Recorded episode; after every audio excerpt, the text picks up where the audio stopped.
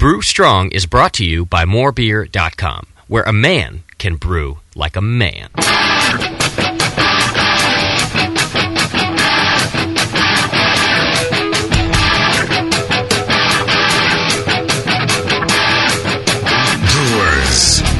It's time for the beer radio you've been looking for.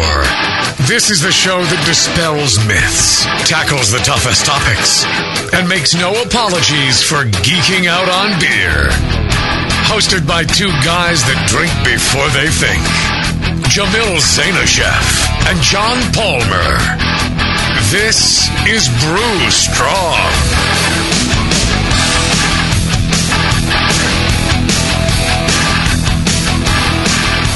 Hey, howdy, hey, my brewing brothers and sisters. How's it going? Another, what is it, like Fat Albert is sitting over here? The first thing came to mind, yes. Fat Palmer. Okay, I'll work on a new one for next week. Oh, it's good to be back in the studio with all my pals here. And Another glorious episode of Brew Strong.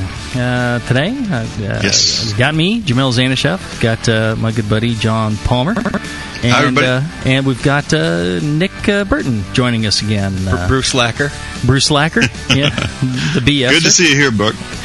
Good to be here. Good to hear your voice. Good to be here all together talking about how to brew strong. Oh, and Justin's sitting here, too. Hi. Hi. It's like a stepchild on this show. Yeah. You know, you push the buttons.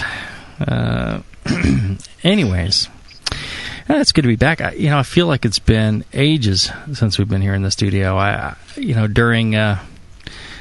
During whatever break, I think, well, you had Beer Week, San Francisco. Yeah. That thrown in there? Yeah, we kicked off the Can You Brew It show. That's right. Which is very cool show. Yeah. The Jamil show became Jamil show. Can You Brew It? And that's the show where we are challenged to clone a beer that the listeners send in. They tell us what beer they want us to clone, and we do some research. We talk to the brewery. We do whatever we can to get the information on how to brew that beer. We brew it, and then blind tasting in the studio. They get compared side by side, and we see if we succeed or not. And the cool thing is, from that, instead of a clone recipe that kind of sort of gets you in the general vicinity, this is a clone recipe that'll get you there. This'll do it for you. So that show airs kind of opposite this one every Monday night, right? Yep. Justin, and in between, so you get a Brew Strong, then you get a Can You Brew It, then you get a Brew Strong, then you Can You Brew It, and good listening. I'm already excited. Tasty McDole and I have been doing the shows, and it's a lot of fun. I've been enjoying brewing those as well. Well, not to bash anyone, but pretty much every clone brew book out there sucks. So it's good to have real, tried and true recipes. And some of these actually are coming, the recipes from the brewers themselves, right? Oh yeah. We talked to the brewers, and some are more forthcoming than others. Right. But we've been lucky. You get somebody on the radio, and I think something happens. They tend to loosen up a little bit more, and kind of, instead of just saying approximation, some of them give you every detail you need to know. And I think that's one of the beauties of having the Brewing Network contact them, and Justin gets them set up, and then they're on the air, and they almost can't say no. Well, the Moose Drool you did, I know you nailed that. Yeah, that turned out great. That was our first one. It was real successful. And you did Firestone too, right? Firestone, DBA, but that one had to be brewed before we talked to the brewer, and so the recipe was like from some old recipe that Mike was working from, and so that one we kind of came up a little short. But we'll be rebrewing that and revisiting that. We're not going to let a beer go without cloning it. It may take us multiple shots, but we'll get it to where you're drinking them side by side, and you go, well, I'm not sure which one is double barrel ale. Oh, yeah. So that's the goal of the show. Well, not to mention, it gets you back in the brew house, too. Yeah, I'm loving it. Brewed by yours truly, right? Yeah. Not all of them will be, but I take on a challenge at least once a month, and Tasty takes on a challenge, and we also might have a few other brewers that we trust knock a few of these out. Oh, yeah. for example, Chad. You know, he's an excellent brewer, and he's I'm enjoying this really killer IPA now. Man, that's great.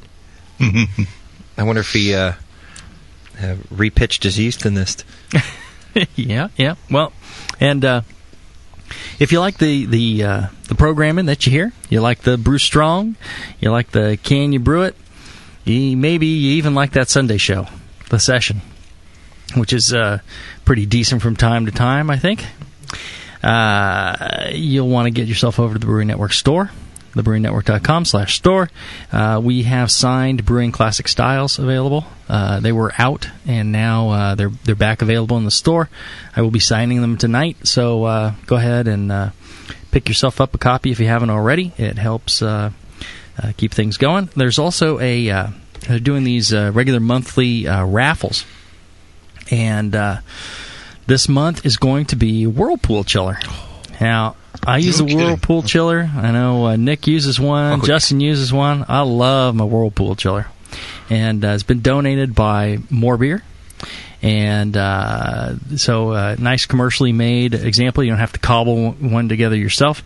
And if you are a recurring donation, signed up for recurring donation, doesn't matter for whatever amount, if you're signed up for $2 recurring, you automatically are entered every month into the raffle. So you got an entry in there. They're giving away, you know, all sorts of great stuff. What did they give away last month, Justin? We skipped last month. That's the only one we skipped because of SF Beer Week. We had it off show week. Right. But what we've done so far, we've done a conical. We did a full keg setup after that. Full keg setup. Those are great. Yeah, everything but the kegerator we gave for that one. Wow. And one of our Danish listeners won that. So it's an international thing. We'll ship serious to you. Shipping charges. Yeah, yeah. But you know, we have so many listeners all over. We hate to exclude. It's worldwide. Yeah, and it's gone well. You know, like you're saying, for a fraction of the cost of these items, you get entered into the raffle. And if you miss out on, if you don't win, you're supporting the show. So yeah, exactly. And if you're not already a recurring donator, if you haven't signed up for that on the homepage there, you can sign up for just $5. Gets you an entry in the raffle. So every $5 you put in, you get an entry. If this is the item you really like.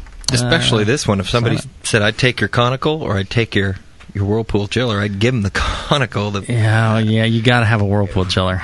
Yeah. That's a great device, actually. Of all the things that were mentioned, I would take that. I'd take the Whirlpool chiller first. That's what I thought would be a really cool thing for people. Even if you already have a chiller, a regular immersion chiller, you don't have to upgrade too much here just to get this immersion chiller with the Whirlpool. Yeah. And then just to be clear, even though it's $5 if you want to donate as a one-time donator to get into this raffle, every increment of $5 puts your name in the hat. But as Jamil said, if you sign up as a recurring donator, even for as low as $2, that's our minimum recurring donator, you automatically get your name in the hat for every donation we do. So it's a discount even for one ticket. If you wanted to just sign up for the small one, that's fine by us. So.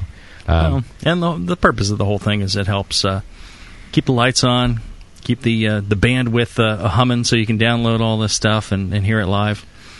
Join the chat, all that's out of the forums. It's it's pricey with this amount of content and listeners. It gets pricey. Justin's picking up a big tab there. So if you get a chance, pick yourself up a book or a shirt or whatever might find that fits your fancy in the store. And glasses and the glasses are really cool too. Do you have glasses now, Justin? He probably doesn't have glasses right now. I can't see anything. Oh, you meant glass to drink out of? Yeah. No, we just pour it into our hands and no glasses. Okay. Anyways, but good ways to support the store, and thanks MoreBeer for donating all that great gear, and support them as well. And tonight. All your support is getting you a show on repitching yeast. I got an email in from a guy, C.P. Dorman out of Massachusetts, and he said, "Hi, Mr. Malty, I'd like your input. I just finished an alt. I saved the yeast from the bottom of the carboy. I want to start a new alt. can I just pour the yeast as is at proper fermentation temperature into the next batch or carboy? That's a good question. I think pretty much every home brewer after their first batch wants to know, what can I do with the yeast? So what exactly is repitching yeast? That's a good question. Let's start with the basics. So repitching yeast, when you ferment a batch, and you rack that beer out into your bottling bucket or into your keg or what have you, you may notice at the bottom there's a lot more yeast than what you started with. You added a certain amount of yeast. Maybe you added a vial of White Labs or a pack of Wyeast or maybe even dry yeast. The volume of yeast at the bottom of the carboy or bucket or conical is much more than what you started with. Well, you could take that yeast and you can reuse it. There's some kind of specialized rules about reusing that yeast and how you go about reusing it, and that's what we're going to talk about. And but you can actually make another batch of beer from that yeast, and it may even turn out better than the first batch. Why would you do that? I mean, I can go down to my local homebrew shop, pick up a fresh vial of yeast, pitch that right in. We've already had a show on starters. You could do that. Why would you repitch your yeast? That's an excellent question. I'll tell you what. Why don't we take a short break? And when we come back, we'll get into all the whys, wherefores, and how-tos back after this.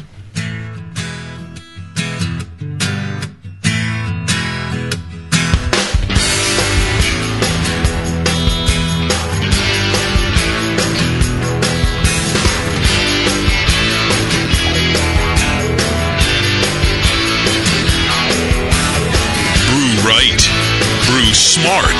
Brew Strong. This is Brew Strong.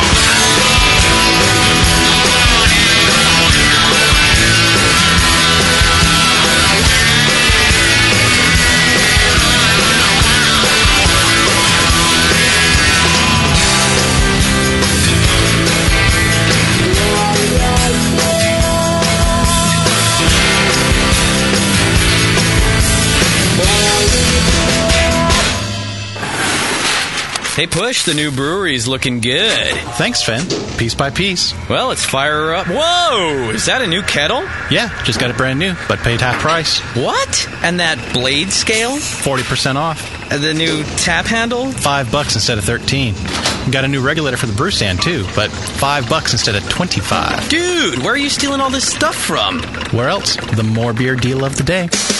Announcing the Beer, Beer, and More Beer Deal of the Day. Every day, a new fantastic deal from big items to small that will blow you away. Boil kettles, carboy carriers, sterile siphon starters, digital timers. Watch MoreBeer.com every day for a new deal, and you just might find the item you've been waiting for at a price you cannot believe. Hurry, because stock is limited on most items. And that sweet Guinness cap, let me guess. The More Beer Deal of the Day. Yeah, I knew it. Come on, let's brew something. Find the More Beer Deal of the Day at morebeer.com. Celebrity voices impersonated. The Brewing Network brings together the winner of the Sam Adams Long Shot competition and the most awarded homebrewer in history to do battle in the next chapter of The Jamil Show. Can you brew it? Every episode, Jamil Zainasheff and Mike McDole lay their reputations on the line to brew your favorite commercial beer and put their results to the test. Perfect match or perfect drain pour. Tune in for the recipes, techniques, and interviews with the pros that answer the question, can you brew it? The Jamil Show, Can You Brew It? Airs every other Monday on the Brewing Network. White Labs, your source for maltose mowing monsters, announces the White Labs Platinum lineup for 2009. Looking for out-of-the-ordinary yeast to make the best beer possible? The Platinum strains from White Labs are only available for a limited time and make your homebrew stand out. Through February, find Australian Ale, Essex Ale, and Dusseldorf Alt Yeast. March and April, it's Nottingham Ale, Abbey 4, and Mexican Lager Yeast. And May through June, don't miss Premium Bitter Ale, Belgian Wit 2, and Belgian Bastogne Ale Yeast. Keep up with all the great yeasts in the White Labs Platinum Program at whitelabs.com, where you can also join the White Labs Customer Club. Brew with the freshest and most unique yeast with the White Labs 2009 Platinum Strains. White Labs. It's all in the vial. Live. Beer Radio. The Brewing Network. The Brewcasters. If you're just starting, don't be discouraged by all this stuff. It's so easy. Just throw it together. Put some sugar and some water and some yeast in there. Yeah. Brewing Network.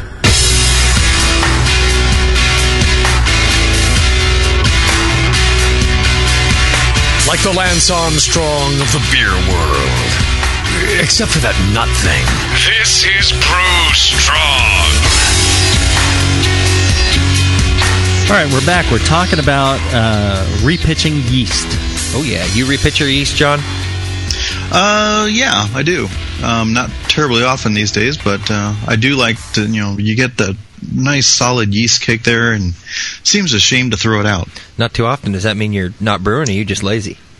Not brewing as much as I would like to. But I have the new RIM system complete, and I plan to start brewing very soon on that thing. Well, perfect, sweet, perfect time to repitch. Yeah. So Jamil, Jamil told us exactly what repitching was, but again, I'm baffled. Why is any homebrewer going to go to the trouble to do that? Mm-hmm. When you can just go and buy more yeast. Yeah. Well, a couple things. You know, the most obvious that I think people will key on is, well, it's going to be much cheaper for me. I don't have to go buy yeast a second time. I can just reuse that yeast, right? Well, and you may not need to make a starter either. There's that convenience factor. Mm-hmm, mm-hmm. And the other thing, though, and you ask any professional brewer, they'll tell you that first pitch off a new package of yeast, it'll do well, and you'll get good fermentation. But you know, the second pitch off that yeast is even better, and then the third pitch, really, the yeast kind of seem to hit their stride. You're selecting for yeast that do well in that beer or whatever it is, but that's where the yeast are really humming along and the beer really seems great. So it sounds like if you're not repitching your yeast, you could be at a disadvantage then, potentially. Right. I think the best beers actually are made from repitched yeast. Well, there you go. One other thing. Yeah, so, and you know, that comes with a lot of caveats.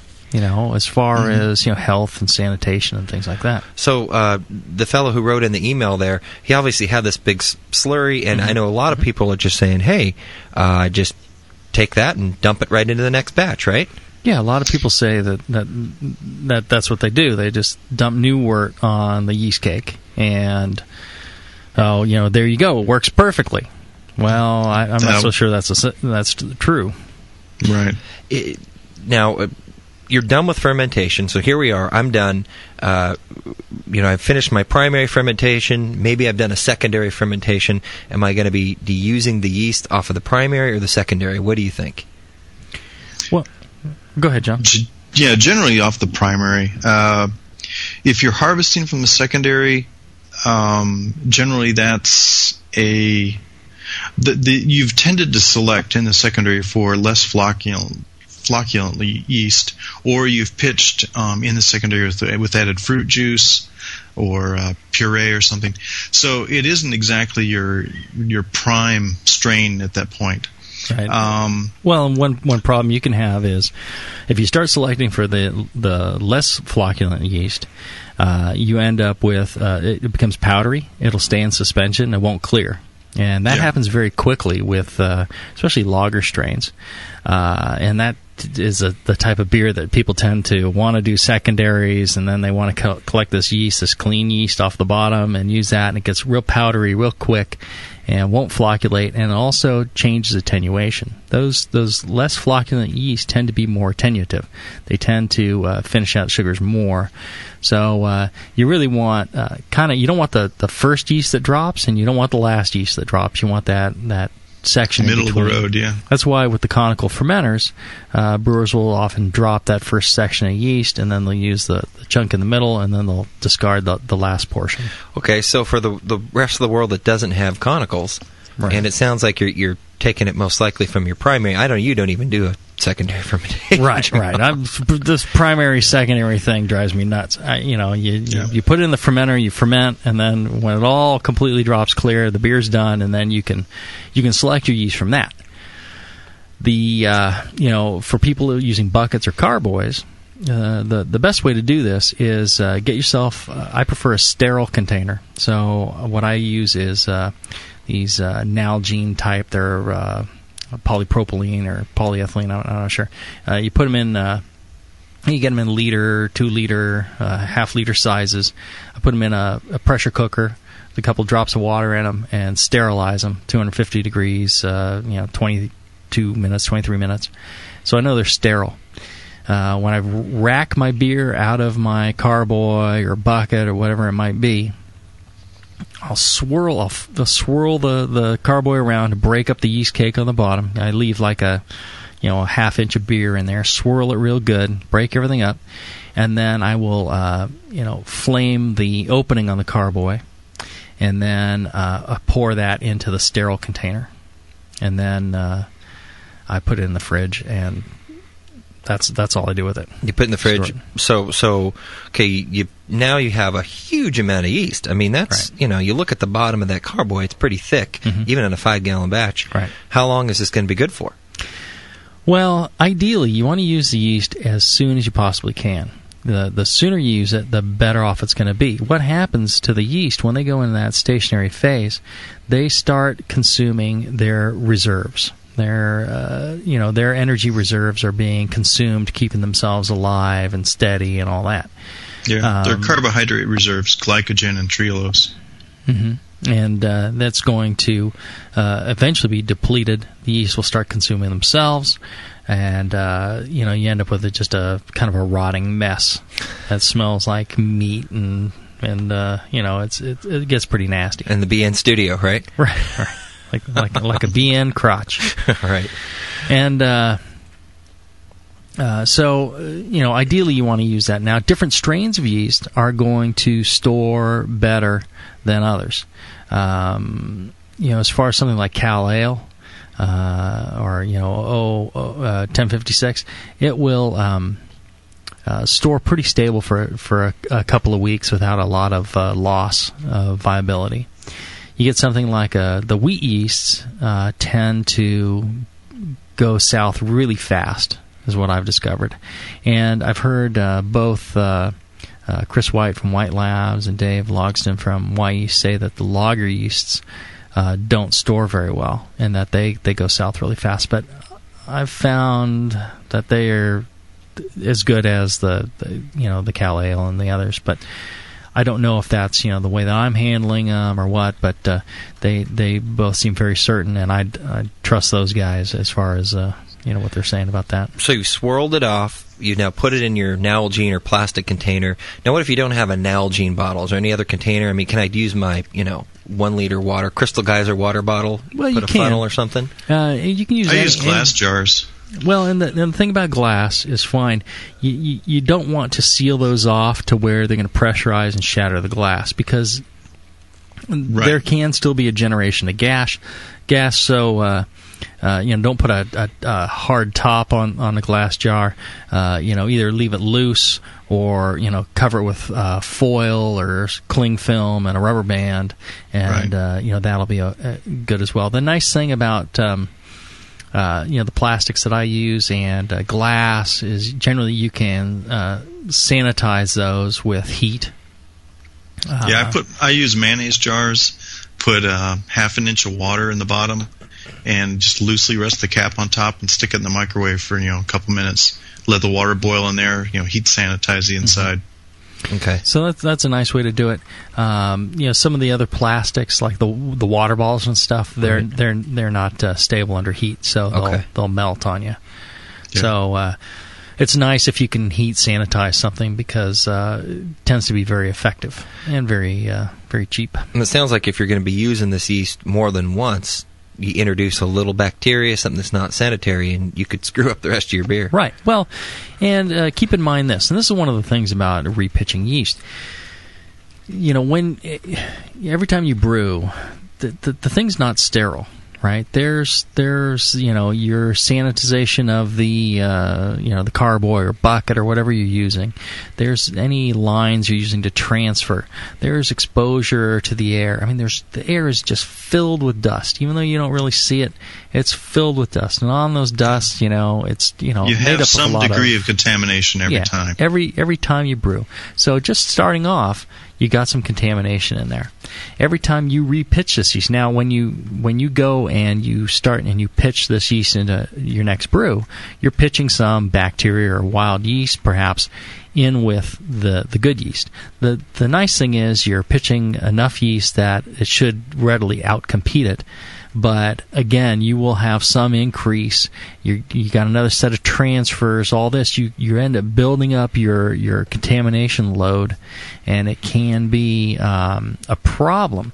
You need to be very careful if you're going to be doing this. Now, what type of environment? I've had a chance to brew with Jamil before, and it's like if his grass is wet, it's not zen enough, or something. The environment is important. So, right. Is there an environment to take this out of the carboy? I mean, you're doing it outside, you're doing it in the garage, because you're transferring the yeast. This is when the contaminants can get in. Good point. Avoid wind, and if you can, an open flame that will lift. You work next to an open flame, it'll lift all the stuff away and kind of give you a clear airspace around where you're working.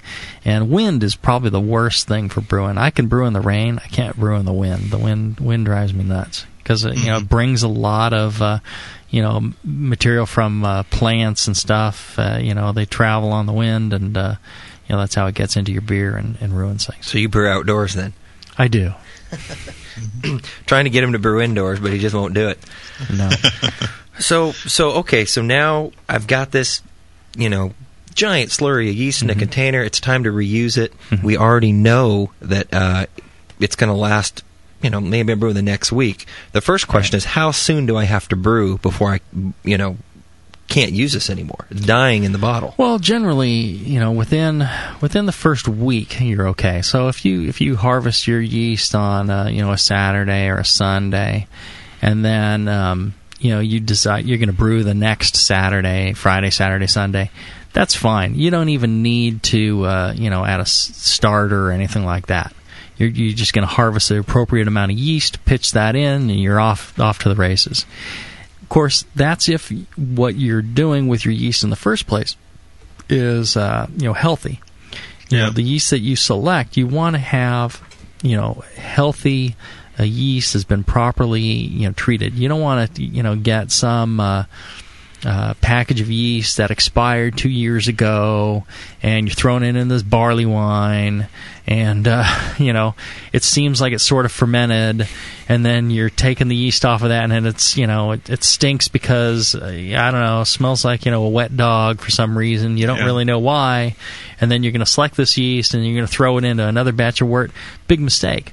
If the selection of the yeast is a key point. You want to select the right yeast to repitch. Mm-hmm. Well, your primary.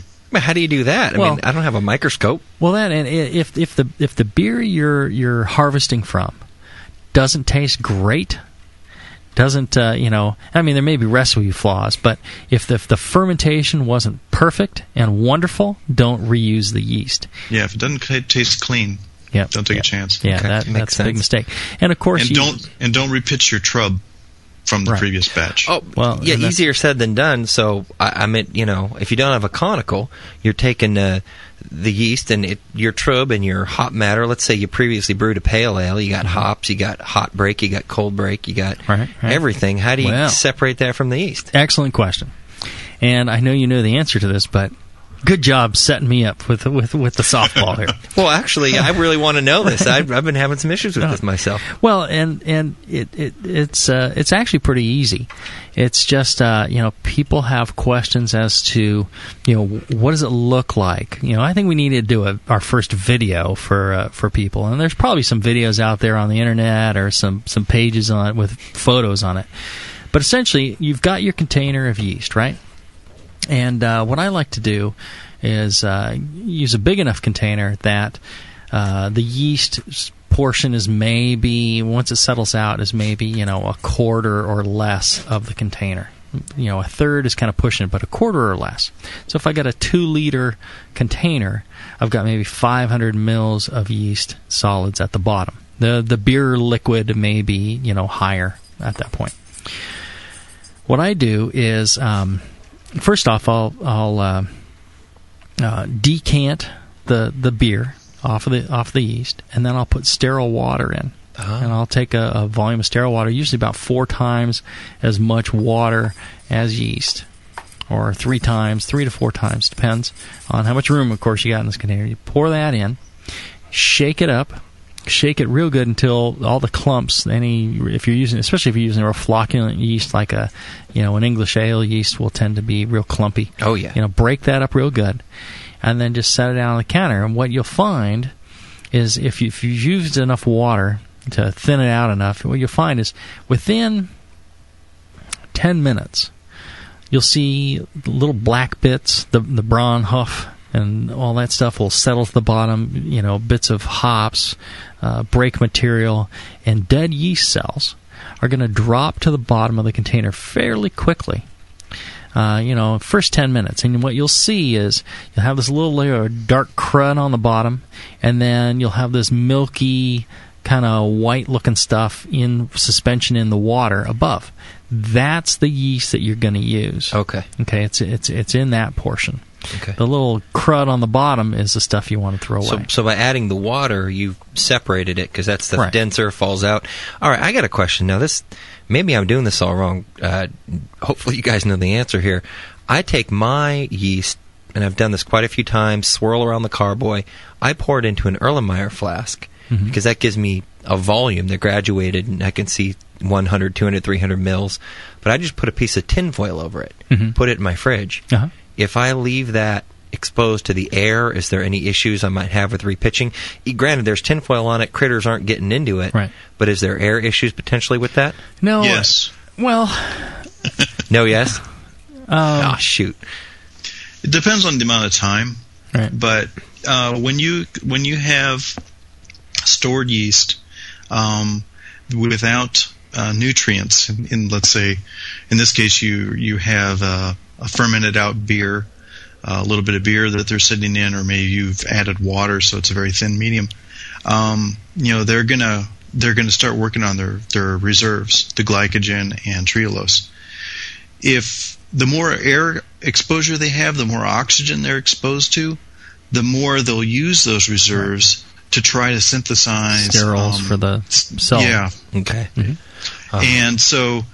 It's a question of time and amount of air exposure that you let them have. If you're going to be brewing soon, it's actually not that bad a thing, to let it have the oxygen. But if you're going to be dragging this out a long time, you want them to kind of go to sleep, not try to be synthesizing sterols or anything like that that's going to use up their reserves more quickly. But they need to maintain their cell. Membrane and be able to control the influx and outflux of across their membrane, and that takes energy. So it sounds like if you have the ability, you might as well put it in an airtight container. It may help the life of the yeast, but really it sounds like also you should use it relatively quickly. Can you make a starter from this stuff, though? The sooner you use it, the better. Okay. Now, if you've gone past a week, let's say, and you're doing 2 weeks. At 2 weeks, I like to kind of wake up the yeast with a little bit of wort, before I pitch it. So maybe 4 hours before it's going to be pitched, I will add some wort to the yeast and let it kind of get active before I pitch it. If you're going past 2 weeks, you definitely want to start making starters past that, I think. Just as a general rule of thumb. You can go longer than that, but really, ideally, you're going to use that yeast within a week or two. Now, would you re-add any like diammonium phosphate, DAP, or Fermade K or something to that yeast, either when you store it or when you reuse it, or do you just make a standard starter if you're going to not pitch it directly? Well, You can use a bit of yeast nutrient, or in your starter wort when you're waking up the yeast. Okay. Or making a starter for it. All right. So now, I think I understand where you're going with this, but the difficult thing is, how is any normal home brewer, professional brewer for that matter, calculate the amount to repitch back in to his 5 or 10 or whatever gallon batch? Well, and that's tricky. I mean, the only real way you can do it is by measuring the amount of cells you have, and that is with a microscope and a hemocytometer. Or you can do it with a mass spec. Sometimes that will work, but most people don't have either of those available to them. Like the jelly beans in the mason jar, just kind of guess how many. Exactly. Well, and that's part of it. Okay, so a lot of people have seen a White Labs vial, right? Right. Okay, the amount of yeast in a White Labs vial is about 100, 120 billion cells. It fills about 25 milliliters, 27 milliliters of a 35 milliliter vessel. That the whole tube is 35 milliliters, and that it'll fill about that much of the vessel. If you go on, and I make no money off of this, so I only mention it to help people out. www.mrmalty.com. There's a yeast pitching calculator there, and the yeast pitching calculator will work with repitching yeast. And so the only reason I mention the White Labs vials is that is pretty much pure yeast, very low non-yeast percentage, and it's tightly packed in that vial. I mean, it's real tight in there. If you go to the yeast pitching calculator and there's defaults there for non-yeast percentage and thickness of yeast. Right. If you move those to the extremes with the least amount of non-yeast and the tightest pack, you'll find that the volume of yeast equals what's in that White Labs solid portion there. Chunky. So the two exactly match. If you just use the defaults, that tends to be what most people get when they think they got real thick yeast. Okay, so you've harvested your yeast out of the carboy, you've got it in your container, you put it in the fridge, and you wait the week. At the end of the week, the yeast at the bottom there, it's got probably the defaults of non-yeast and thickness. So don't mess with the defaults. They're pretty close. Okay. Now, yeast cells change size based on their condition and the environment and everything that's happened to them. So they can be bigger or smaller depending on a lot of different factors. And strains will even have an effect. Different strains, so it's an approximation, but it's pretty darn close. Now, what you'll put in the beer that you want to brew, and you put in your harvest date, and it'll tell you how much yeast you need to have. And let's say in this case it'll be like 100 mils, right? Right. Like that container next to you, Nick, that you brought in. Yeah. That's 2 liters. Right? Nasty looking stuff. Yeah. Right. So. Half of that is a liter, and 1/10 of that would be 100 mils. Depending on the container you have, that's one other thing. The taller and narrower the container is when you add water and shake it up, the easier you're going to see the stratification of the bad stuff and the good stuff. Okay. So what I like to do is look at the container and see how much yeast solids I have in there. So in our previous example, we were saying we had 500 mils of solids, right? Right. And we were going to add water to it. Right. So 500 mils, I know I need 1/5 of that amount. I decant all the beer off, okay? And I've got the 500 mils of solids. It's all slopped around on the sides. Right. Now. I add my water and I shake it up, and I let it start to settle. I need 1/5 of whatever volume that is. I need 1/5 of it, okay, after 10 minutes. You don't want to let it really settle out, but while it's still in solution like that, 1/5. Okay. So if I've added, a liter of water to my 500 mils of yeast, and I've got 1,500 mils of liquid slurry, you still need 1/5 of that. I need 1/5 of that, 300 mils. There you go. Okay, so that tells you how much to pitch. And you could just take that 300 mils, pour it into your beer, and you're good to go. See, you can let that yeast settle back out, or you can, what I like to do with the remainder is transfer it to another sterile container, leave that that the dead cells and all the crud off the bottom, leave that, you know, toss that away and go with clean cells in the other. That's why I like container. Using a graduated cylinder or something for my slurry, because you get an idea how much is in there, right. And then you know, okay, if I swirl it up, I had, you know, 250 mils or 500, a thick yeast slurry. Right. You can do the math from there. And you could take a graduated cylinder and, you know, a mayonnaise jar like John's using, and, you know, just, you know, mark the jar, you know, 50, 100 mils, 150, 200. And that should give you a pretty good idea of what you're doing. Now, you know, Mr. Dorman was asking about, you know, just, oh, why wouldn't you just toss, you know, everything into the next beer? It's easy. Well, the problem is if you pitch too much yeast or too little yeast, you know, right off of that, you're gonna affect the flavor. Yeast need to grow to develop the flavors that are in beer. The cleanest of beers have esters in them. A lager is not lacking in esters. It's just, you know, a different set, you know, more restrained, but it's there. If you got rid of that stuff, it would taste horrible. So you need the yeast to grow and develop those flavors in your beer. So that's why one of the most important reasons for pitching the right amount. You don't want to over pitch because you're gonna impact those flavors. You can actually you know, decrease attenuation. A lot of people say, well, you know, it's not attenuating enough. I'll just add more yeast. I'll add more yeast. You know, I'll go with a really big pitch. You get to a certain point where it actually has a negative impact on attenuation. The yeast will not attenuate as much if you get too much yeast in there. The other factor is that yeast cake, after fermentation, if you just toss another beer on there, a lot of those cells are already dying. You know, there is material in there that's dead and dying, and do you really want to add that to your beer? Do you want to add dead yeast to your beer?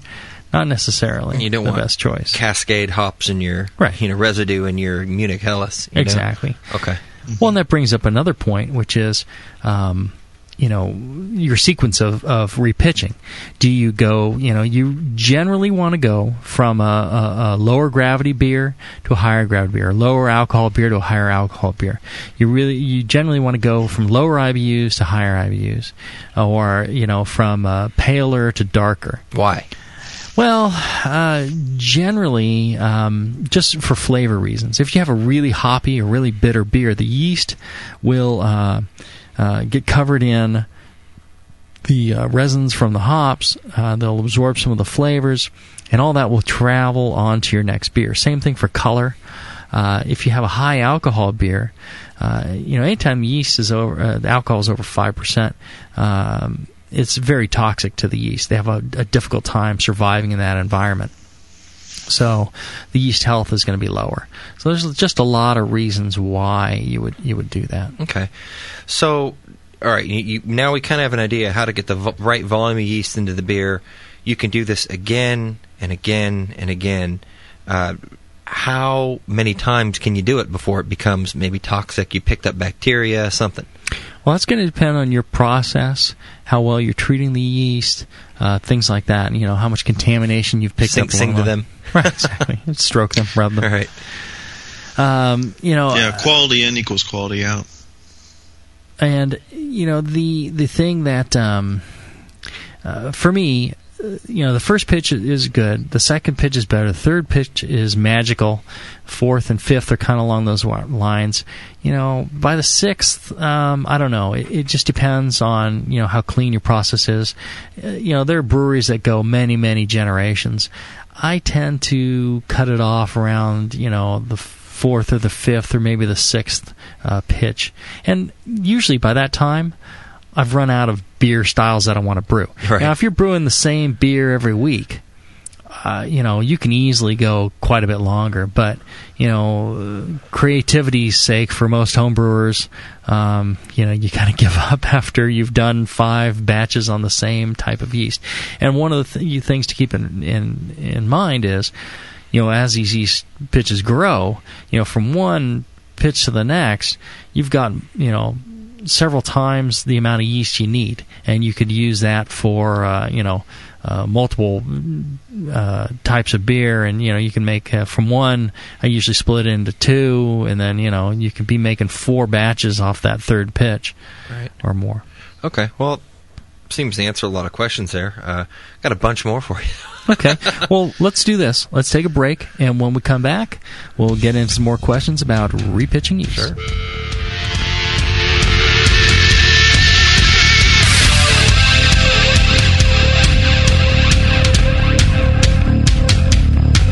Keep your cowboy cap on. This is Brew Strong. We'll be right back.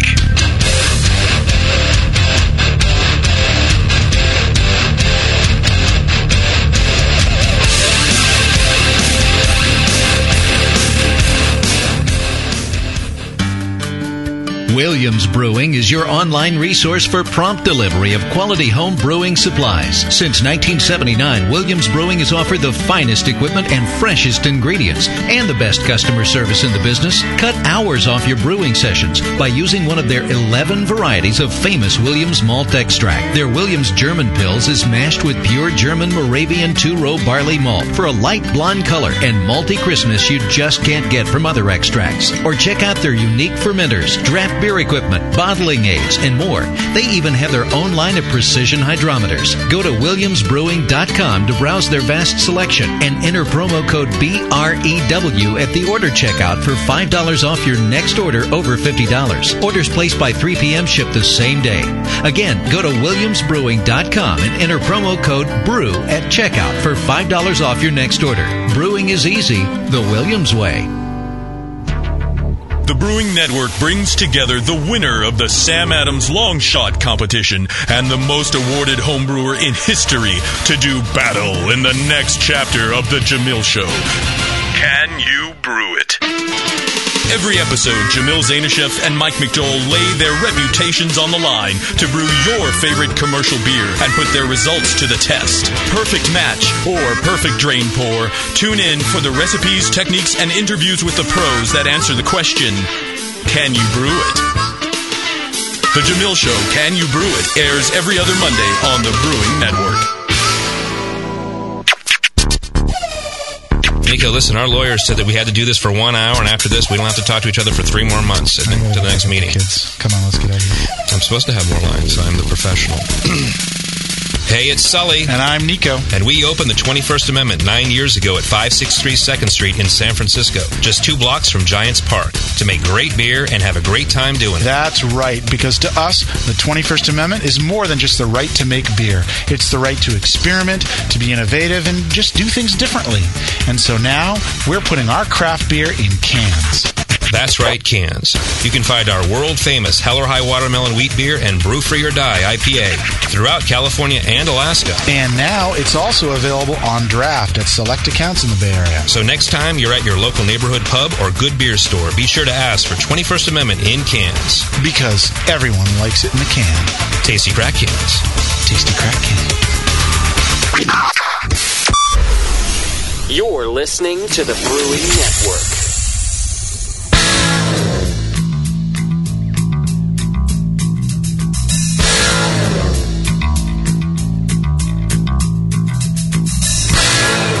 Learning to brew has never been so disgusting.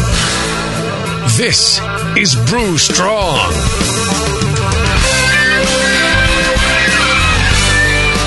You know, that's funny. I was just saying how Chad gave me a boner. What? No, you know, what kind of bad advice did he give you? Yeah, I missed that part of the conversation. Palmer, did you hear any of that? Because of this excellent IPA that he brewed. I could have told you that. I was jonesing for some hops, because I've been drinking the Moose Drool clone that we brewed for Can You Brew It. Turned out excellent. I mean, it's like Moose Drool. And I've been knocking back, like, you know, 40 ounces a night for the past few weeks. And so I'm kind of tired of a great malty beer. As great as it is, I just really needed some hops. And so... Justin said, well, you know, Shad's got a good IPA there in the chest freezer. It's really hoppy. I'm thinking, oh, okay, well, that's what I'm looking for. Poured that, took one whiff, and I'm like, sporting wood. You know? I just went back on my third glass. This Pliny is hops. Good stuff. Oh, it's fantastic. That's a great beer. Dry hopped like a Pliny. Is it like a tasty clone, or what is it? It's a tasty clone slash, I don't know, my own version of an IPA. So it's... I just kicked up the tasty, but I also crossed it with some ingredients from the 2NA's IPA. Ooh. Mm-hmm. So I kind of just built up. It tastes a little can in there. It's a crossbred, yeah. It was everything I needed, you know. I'll give you a big kiss later on. Right now we're talking about repitching yeast and how you do it, why you do it, you know, what the benefits are, drawbacks, things like that. So you had another question for me there, Nick? I got one for you. One of my favorite yeasts, if you can call it that to use, is Wyeast Rose Layer Blend, right? You can't get that anywhere. I mean, you got to, rape and pillage to get this stuff. Every April. Every April, yeah. But for those of us who aren't the Pope and don't have a direct line to Wyeast, it's hard to get. So can we repitch our bacteria in lambics or sour beers, or is it possible? You can. The common wisdom is that the balance is going to start to be off, where, one organism or another is going to start to dominate, and the blend will be off, and it won't quite be the same. Now, what's interesting was, I've always believed this, and I still believe that to be true. However... Well, in these Flanders beers, if you take a Flanders beer, you drink like a Duchess, and and then you leave the little dregs in the bottom of the bottle, fill it up with starter wort, put a piece of foil over it, and see what it tastes like when it's done. You'd be surprised at how close that culture is, developing the same kind of general flavor. I think, you might actually get away with it. I wouldn't, I wouldn't guarantee it, because I think, the things are going to start to diverge from the ideal. Right. But I was surprised at how close. When I did a couple of these off of, my own home-brewed bottled beer and like a Duchess and some others, how it actually did pretty good. At least, and this is like maybe, second generation. Right. I don't know how it would have done third, fourth, fifth generation, but I think you might be able to get away with it the, one extra time. Squeezing your sponge in your beer at that point in time, I think. Yeah. So it can be done, but it's maybe not something that, you'd try more often than not. It's a wild card with those kind of beers anyway, though, really. Right, I mean, could turn out any. But, a lot of these Flanders types beers and, lambics and such, this is done in these barrels. Right, and, the organisms have inoculated the barrel, and they, keep filling these barrels. Yeah, and I was going to kind of mention that. There's some history for that working. Yeah. But you could also start the beer on a normal beer yeast, and then use the repitched Rose Layer blend to kind of finish it. Oh, okay, sure. And I think I know that at least in Brewing Classic Styles, you guys talk about some extra specialty malts you'll add there, so that secondary pitch can ferment those normally unfermentable things for those type of beers. So, but again, repitching. It could potentially be done with those. So, but if you're 99% of beers, most people aren't brewing sour beers. It's either Cal Ale or English Ale or whatever they're pitching. Is the flocculation gonna affect your repitch? Because I'm looking at a slurry of White Labs O2, and it is like packed tight. That's a really flocking at least yeast. And then I look at O1. Out of the same, 5-gallon carboy, and it looks like I have 3 times as much yeast in there. So you got to know your yeast when you're going to repitch it, right? Yeah, but even the English ale yeast and Cal ale yeast from White Labs. Now, one is more flocculent than the other, and tends to the English tends to form like a cheese almost. I mean, it's chunkier, or almost like a tofu. Looks curdled if you look at me. If you ask me, almost like a tofu. It's kind of that kind of consistency, right? Right. But even tofu has a lot of liquid and space in it, and it's kind of more spongy than it is a solid mass. So it can pack tight, but I still think you're pretty close on that. I think you know, the repitching is about right now. One of the things you want to do is that I've always advocated is learning your yeast. So it's nice. One of the advantages of repitching is that you get to learn how a yeast behaves, and you can use the same yeast 5 times in a row, in 5 different recipes, or even in the same recipe, and you kind of get a sense of how it behaves at different temperatures, different gravities, work gravities, things like that. Will really give you quite an education on the flavors that a yeast can develop, and you can try different things, and the more you use that yeast under different conditions, the more you learn about it and what to expect, and you get that sense memory, and you say, well, at this temperature and this kind of strength beer, I should really be tasting this, but it tastes different. Maybe there's something wrong with my yeast, and then you can take action. I was talking to Shat earlier, and he said that he was going to be brewing one of Vinny's beers, kind of a clone, right? Weren't you going to be brewing? No. Okay. Yeah, I apparently wasn't paying attention. So if you're brewing a Belgian beer, then I swore you said you're brewing like a Damnation or one of those. Oh, yeah. I have a Temptation in secondary right now. Okay. Clone. Temptation clone. Brewed it. Okay. Sorry, yeah. So you're brewing these Belgian beers, and one of the things that people like to do with Belgians is ferment them a little bit more hot, right? Uh-huh. Maybe kind of get those proprietary esters and flavors. Can I repitch the yeast that is fermented hot? Is that going to do something bad to my yeast, maybe? Or can I continue to use those? You can.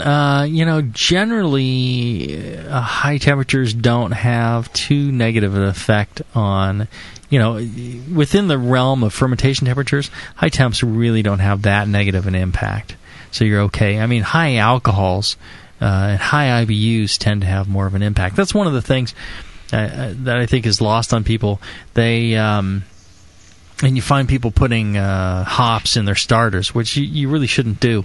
They go, oh, no, it keeps it sanitary. Well, the whole mechanism by which hops improve the sanitary aspect of a wort is that, the hop resins will coat the bacteria cells. It'll coat all the cells in there. That's yeast cells, too.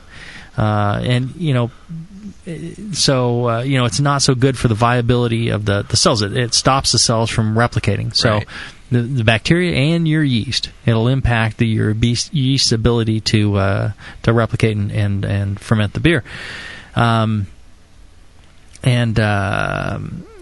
It's also an important reason why, the amount that you pitch, as far as the amount of, people who go, oh, no, I don't need to worry about this pitching rate. I just need, I can pitch the whole thing, Well, if you like hoppy beers or bitter beers and you pitch a lot of yeast, it tends to take a lot of the bitterness out of the beer as well. So it tends to, the more surface area you have, the more, hop bitterness is going to be impacted. All right, so if you're one beer that's going to win you the Ninkasi Award, AHA Championship, here it comes down to this beer. If you could repitch your yeast to do this, or if you could use a bunch of beer made from yeast from a fresh vial, what would you choose to do? For me, it's repitched. Okay. Repitched yeast. So you're that big, you're that serious about repitching. Yeah, this is that key to brewing, award-winning beer. Yeah, you can make some great beer off of repitched yeast. And again, go to any, brewery, commercial brewery that really knows their stuff, and the brewer really knows what's going on and is making killer beer, and they'll tell you, oh yeah, it's not until we're, a couple generations in that things really seem to settle down and do right. Now, the reason they restart is you don't want your yeast to mutate too far. Right. You don't want to, maybe you've messed up on, the selection and your flocculation's changing and attenuation's changing. Maybe you're picking up a little bit too much bacteria, things like that. That's one of the reasons why you go to the trouble of restarting. Right. Okay. That makes a lot of sense. Actually, not to throw any brewers under the bus, but I found that if you friendly with your local brew pub, they'll sometimes just give you a little pull of yeast right off the bottom of their conical fermenter. Makes it so much easier.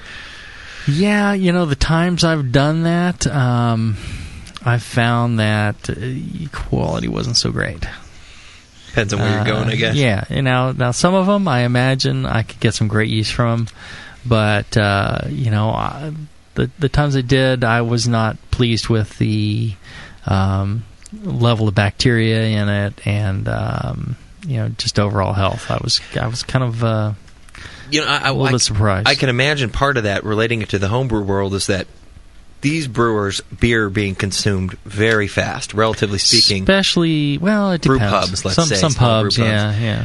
But for the average homebrewer who may be sitting, doesn't apply in the Brewing Network as a beer. This IPA is going to be empty, by the way, by the time the show's done. But you're storing your beers, and Jamil's known for sometimes 5 or 6 years. So your sanitation has to be key, right? Well, I would say, a packaging brewery, they generally, if they're not pasteurizing, they really need to have, good, sanitation and good quality that way. Right. And so, that tends to be cleaner. If you can just transfer, cold to cold and store cold and, serve it pretty quick, right? Like most pubs do. Then, and that's not to say that pubs don't. Some pubs don't have great sanitation, and you can get great yeast from them.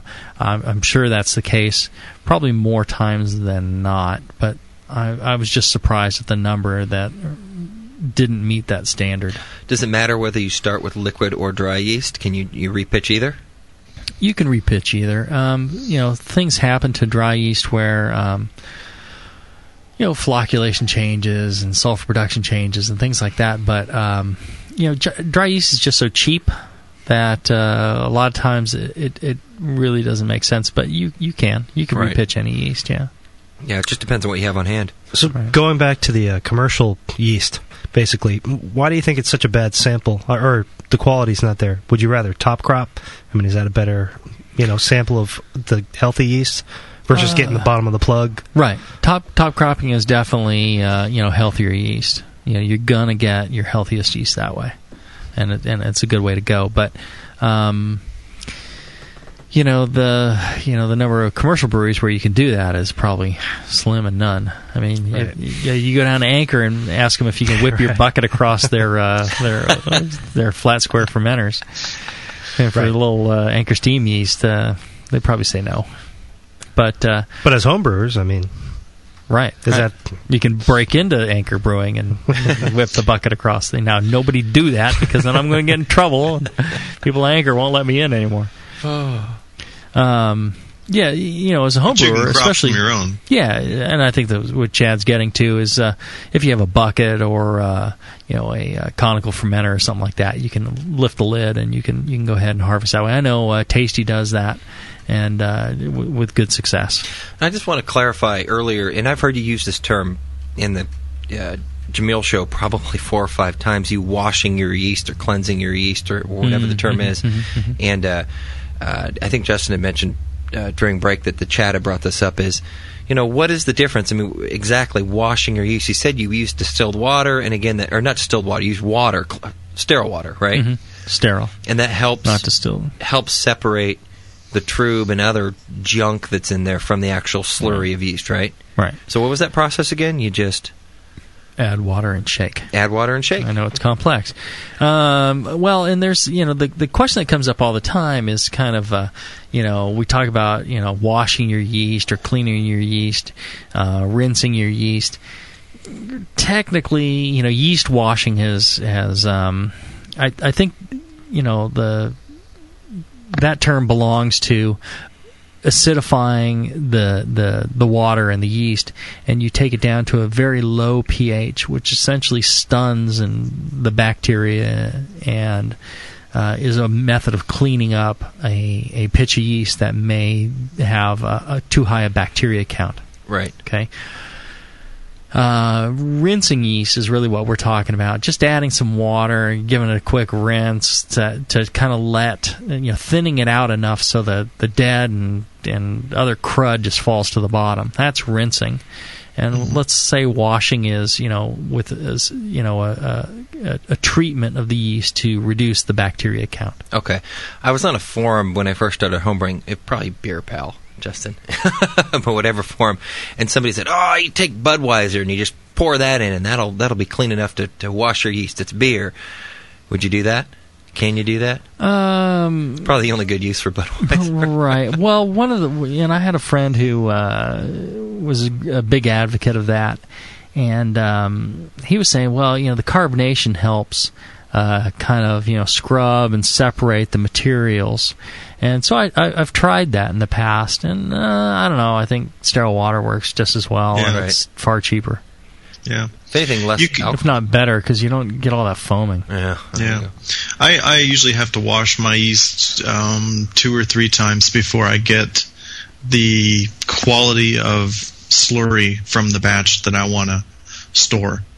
Very often when I'm... You got dirty slurries, John. Yeah. Well, yeah. I mean, you know, I've got a lot of hop matter in the bottom of the carboy and or the bucket, and unless... I mean, when I'm using buckets, then I'll decant the beer off, you know, and rack it to the keg, and then I can easily take a sanitized spoon, like a big steel spoon, and dip out my slurry, you know, and keep the spoon off the bottom where all the trub is, and I can get a nice white yeast, you know, kind of from the middle on top of the yeast cake there.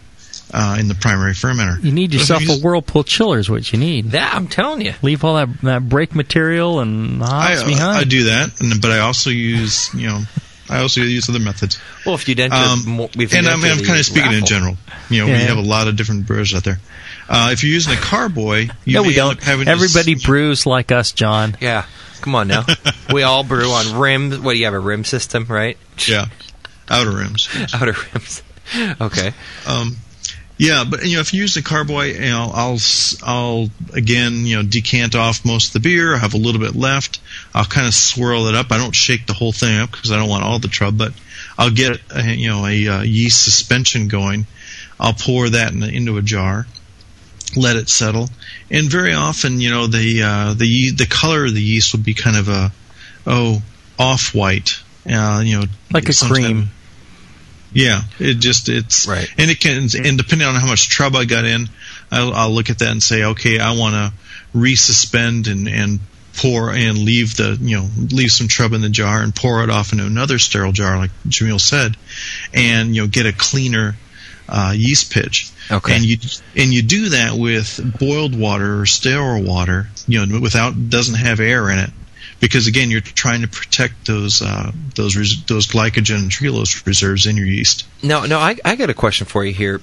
You know, you're planning on brewing the week after, okay? Mm-hmm. And you know you're going to save your yeast. You work hard to harvest it. It doesn't happen, and you don't brew. It'd be all right, yeah. To what point is the question? Because that just happened to me. The last 2 times I've harvested my yeast, I've gone 3 months. Thinking I was going to brew this beer with the same yeast. You're probably pushing it. You know, if you're okay, so here's the thing that you know people freak out about on this whole secondary idea, and they're like, well, the yeast is going to die, and then you know it's going to make this horrible stench in my beer, and you know I'm going to be meaty and all this stuff. It's like, look, if the yeast was going to die that fast. You know, White Labs and Wyeast wouldn't be able to sell a product. Right. Right? They wouldn't be able to ship it to you, you know, to your door quick enough for you to be able to use it. Right. It's good and stable for quite a period of time. Now, yes, viability drops, and if you have bacteria, one of the reasons that Wyeast and White Labs can sell their product is, one, they put a lot of thought into maximizing the reserves, the energy reserves that the yeast has when it goes in the package. And they put a lot of effort into making sure there's no bacteria in there, right? If you've got bacteria mixed in with your yeast and the yeast start to die, the bacteria start to grow, things like that. This is one of the reasons you want to store your yeast as cold as possible. You want to get it definitely below 40, okay? You don't want to freeze any of your cells, so you tend to be, you know, 32 or above. If you're storing it in beer, sterile beer, the alcohol in there will help a little bit against freezing, but again, you really don't want to drop below 32. So Fahrenheit, 0°C, or 40 Fahrenheit. Okay. Shaf, did you repitch with this IPA? No. This is like the tastiest. I mean, this is really good. Thank you. Mm-hmm. Pretty happy with it. Yeah. That's an excellent beer. Yeah. So how about as far as going up in temp? I mean, how high can you go if you're just storing? You just store it on your counter. It doesn't Can't matter. Do that, I mean, right? Wouldn't want to do that. Right. Well, you know, if you're getting ready to brew that day, that's fine. But several weeks. Yeah, you don't want to do that. The warmer it is, the more they're going to use up their energy reserves. So yeah. Use color as your indicator too. If you've stored yeast in the fridge for, you know, a couple, 3 weeks, a month, 2 months, as that yeast starts to turn brown, you know, towards the color of peanut butter, you're getting more, you know, yeast dying off, and you're definitely going to want to pitch to a starter and probably maybe separate out again. Make sure you've got good white, healthy yeast cells going into your beer. And you can smell it too. And here's another thing: if you're storing with the beer, which I like to do, you know, as long as it wasn't too high in alcohol beer, you can pour a little bit of that beer out into a glass, taste it. That's gross. And it's the same beer you put in the keg. I guess, right? I don't know. Nothing wrong with it. Something I got about that. You put the beer into the keg, and if nothing's happened to your yeast, it should be the same beer. Yeah, true. Right? That's true. If it tastes bad, then your yeast has probably gone a little too far south. Yeah. All right.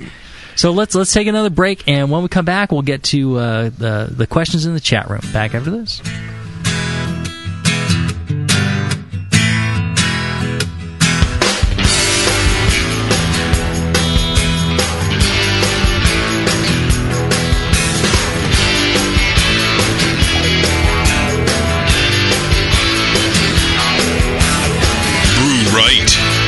Smart. Brew Strong. This is Brew Strong.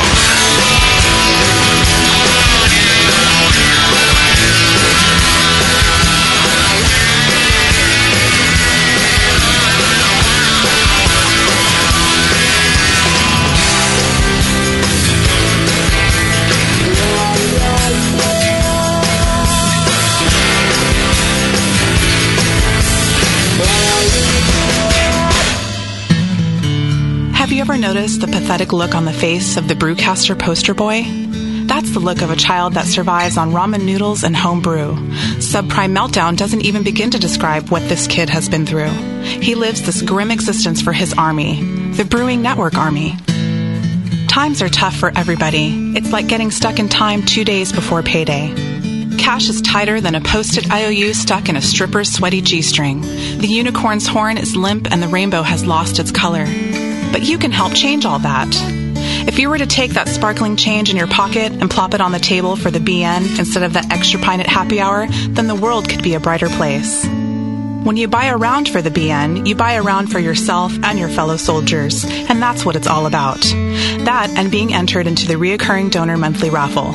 So step up and start your own economic stimulus package. For just a few bucks a month, you can stimulate the unicorn, the rainbow, and a brewcaster. Hit that donate button just like you'd hit on that crazy bitch at the bar right after last call. You'll be really happy about it in the morning. Hey, Push, the new brewery's looking good. Thanks, Finn. Piece by piece. Well, let's fire her up. Whoa! Is that a new kettle? Yeah, just got it brand new, but paid half price. What? And that blade scale? 40% off. The new tap handle? $5 instead of 13. Got a new regulator for the brew stand, too, but $5 instead of 25. Dude, where are you stealing all this stuff from? Where else? The More Beer Deal of the Day. Announcing the Beer, Beer, and More Beer Deal of the Day. Every day, a new fantastic deal from big items to small that will blow you away. Boil kettles, carboy carriers, sterile siphon starters, digital timers. Watch MoreBeer.com every day for a new deal, and you just might find the item you've been waiting for at a price you cannot believe. Hurry, because stock is limited on most items. And that sweet Guinness cap, let me guess. The More Beer Deal of the Day. Yeah, I knew it. Come on, let's brew something. Find the More Beer Deal of the Day at MoreBeer.com. Celebrity voices impersonated. Hey, what are you doing, man? Writing a review of WLP 400. What? You're reviewing yeast? Yeah. White Labs has home brewer reviews of all their strains. Are you new to these interwebs? Check it out. That's awesome. White Labs, your source for great yeast, invites all brewers to visit whitelabs.com to read and write your own reviews of all their yeast strains. Get real-world tips and tricks from other brewers who have made the most of their vials and post your own experiences. It's another way White Labs brings you closer to the best yeast on the planet. And send. There you go. You misspelled flocculate, dude. What? White Labs. It's all in the vial.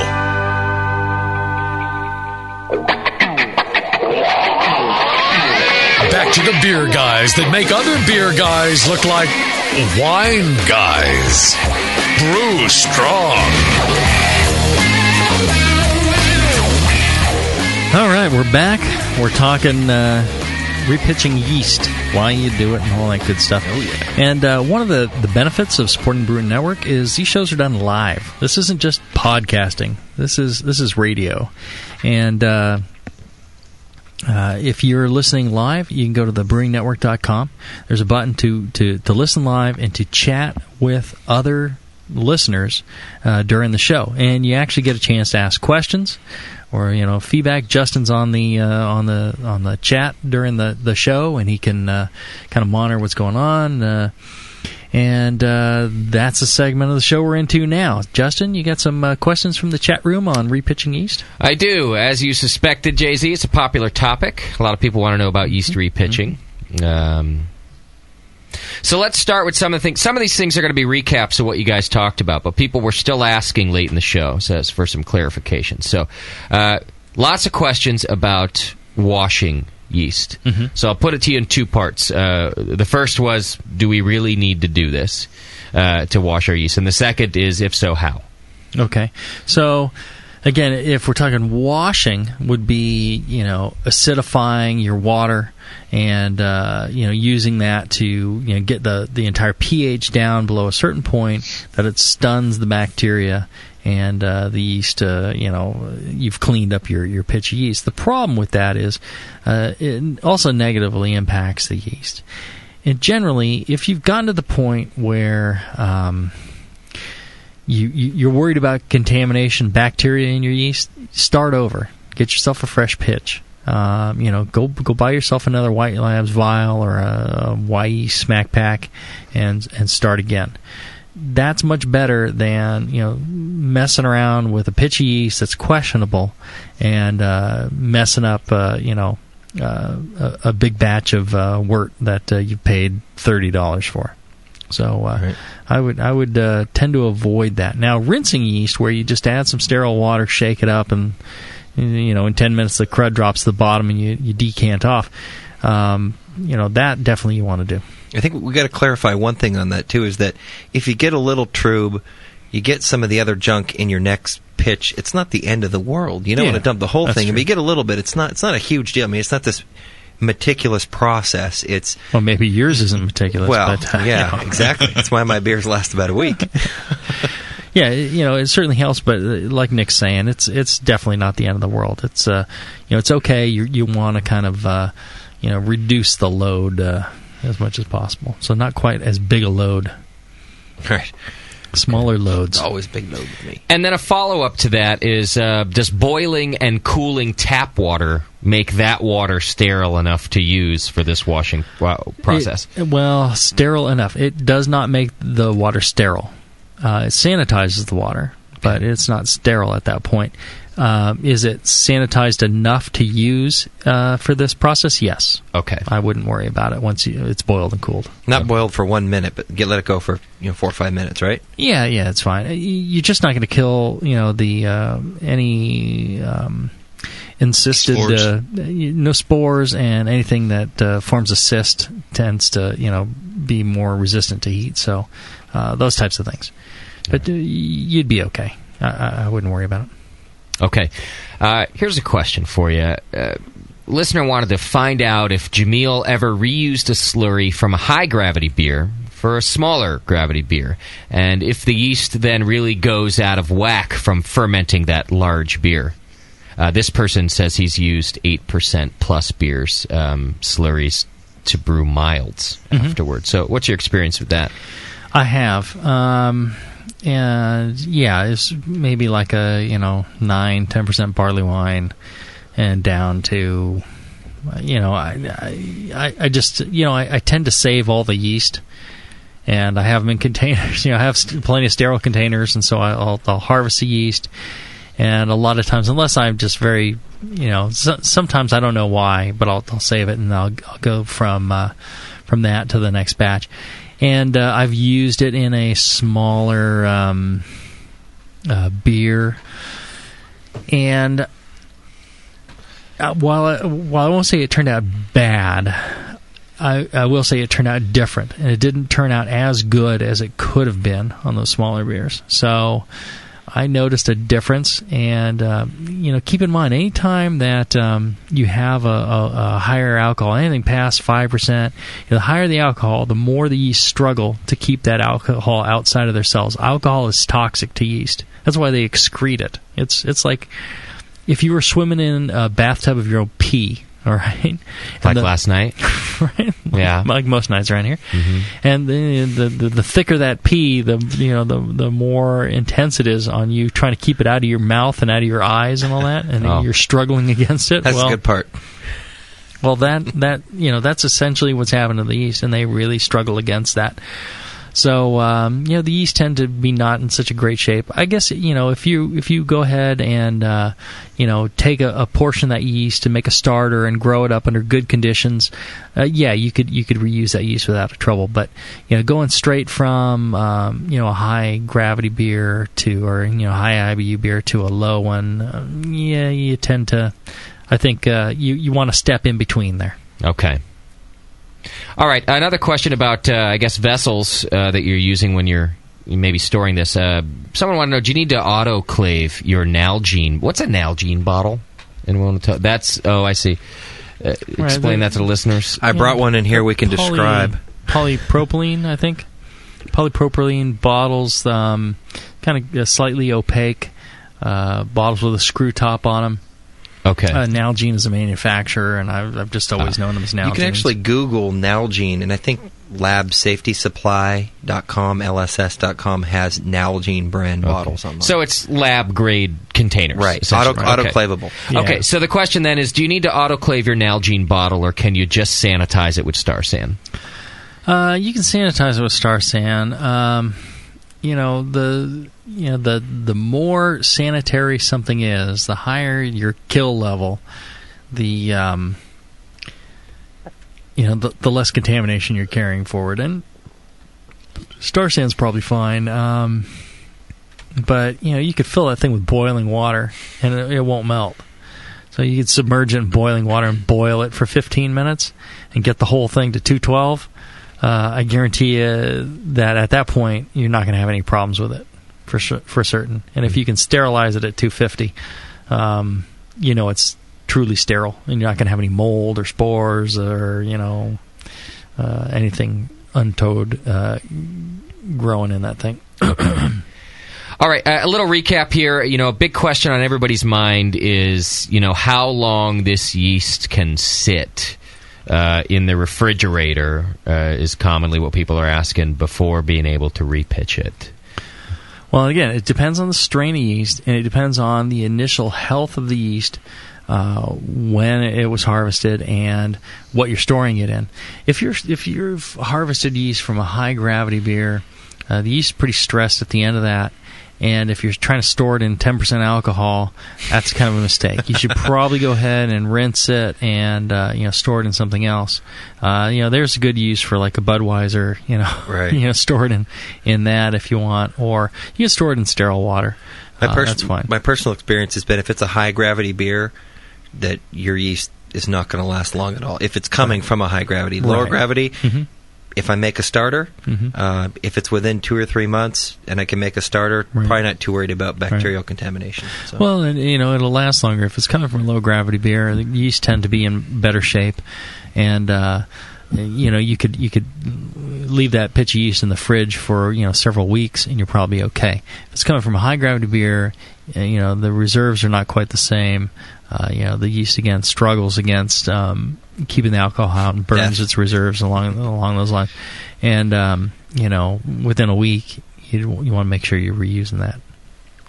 All right, here's a borderline on-topic question that we'll squeeze in for our BN tattooed brother, Henning, who wants to know. He says, hey, I had a really old vial of Belgian yeast, and I put it in a small starter.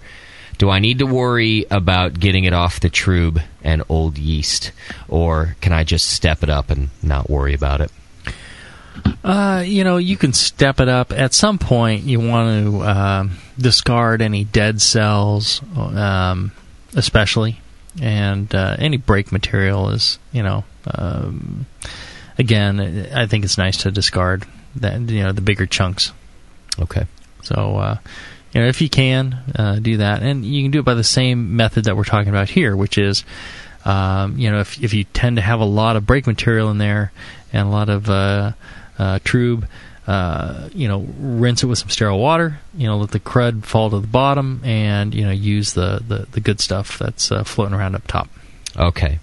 And that's it from the chat room. I just do want to reiterate what Jay-Z was talking about earlier about the live program. If you want a more interactive experience and be able to hang out with some of your brewing brothers and sisters, do hit the chat now button on the homepage when we're live. There's a lot of people in there tonight, and not just talking about beer, but also having a good time. But, for example, when we were talking about Nalgene bottles, one of our listeners was already posting the website that they can go check it out. So it's very interactive. Great. If you're just looking for a little more beer geekiness in your life, hit the chat now button on our page when we're live, because it's always very cool in there, and good people asking solid questions. There you go, Jay-Z. It's all yours. That's what I need, more beer geekiness in my life. Yes, I'm sure everybody's family agrees. That wasn't quite maximized enough as it is. Yeah. Dear, I need to listen to Brew Strong live so I can ask some questions. I'd love to hear Palmer's wife's reaction to him needing more beer geekiness in his life, too. Palmer. Yep, That's what makes families great. That they put up with you? Yeah. Until they shoot you in your sleep. Yeah. It's great. Right? It has happened before. Yeah. All right. So we've covered repitching yeast and why you'd want to what it is. It's reusing the yeast from a batch, and you grow a lot more yeast.